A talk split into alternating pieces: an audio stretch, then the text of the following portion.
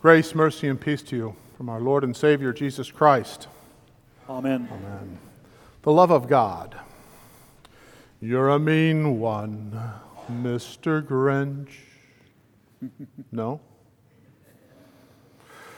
We'll follow the old man wherever he may go. No.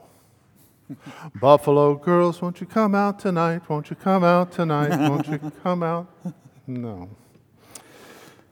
From The Grinch to White Christmas with Bing Crosby and Danny Kaye, to Jimmy Stewart and It's a Wonderful Life, and even Home Alone, and all the movies on the Hallmark Channel that I honestly can say I've never seen.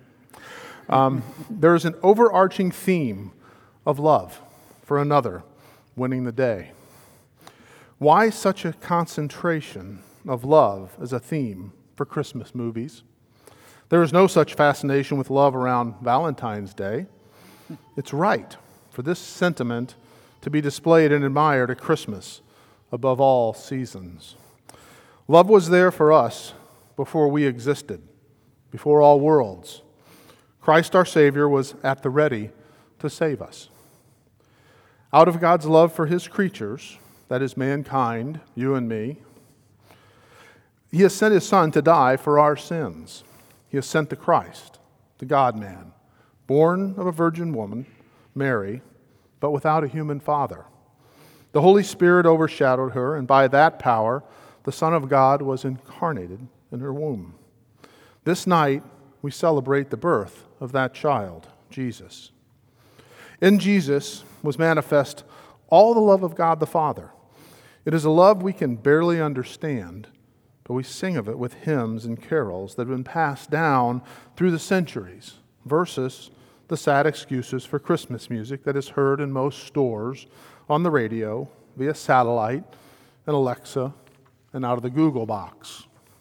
I did not test this because I don't have one and I don't want one. But I'm willing to bet if you ask Alexa to play Christmas music, of the Father's love begotten will not be number one or even in the top 10. But it is this love, His love, that we celebrate this night. A love that would have God come down from heaven and dwell with us, Emmanuel. It is a love that demands a reckoning, and it begs the question why? For as good as you and I feel on this night, with all those we love around us, and with our thoughts on those we love that are far away, we are still poor, miserable sinners. This glimmer of love that is in us is all but a small reflection of the love that God is shown in the birth of His Son. Sent from the glory of eternity to the finite, limited, sin ridden existence of creation, Jesus came to set things right, to do what no other created being could do. Salvation required the act of a creator. Jesus came for you, and he came for you, and he came for you, he came for you, he came for you. So, what do you do now? Possibly you go straight home and begin a feast. You might head off to family that are hours away. You might need to go to whatever store might still be open to get that last thing that might make Christmas perfect for the one you love. In all you do, remember the words of John's first epistle Beloved, let us love one another, for love is from God, and whoever loves has been born of God and knows God. We only know God and His love for us through His Word, Holy Scripture. That is why we don't sit here and watch fun Christmas movies about love.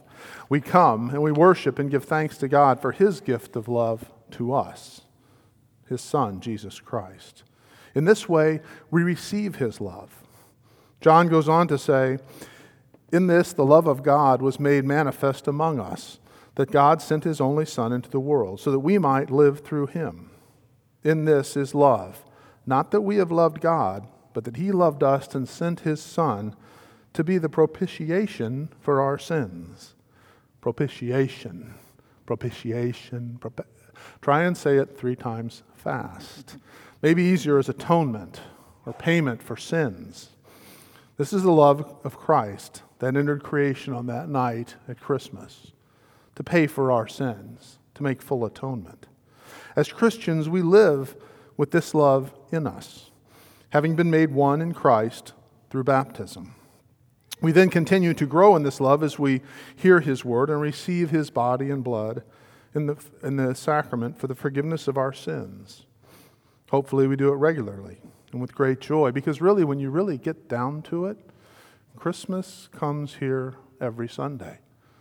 Jesus came in a manger, but he comes here with his very body and blood for us, for the forgiveness of our sins.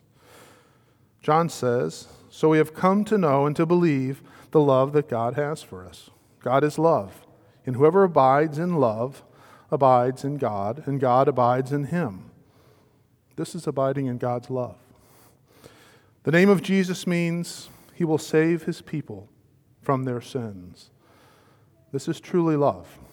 The love of our Father in heaven that sent his Son to die for us, sinners, and give us eternal life in him. This night, relish that love. Give it to each other and come here often and have it refilled by the power of God through his gifts. In the name of Jesus. Amen. Amen.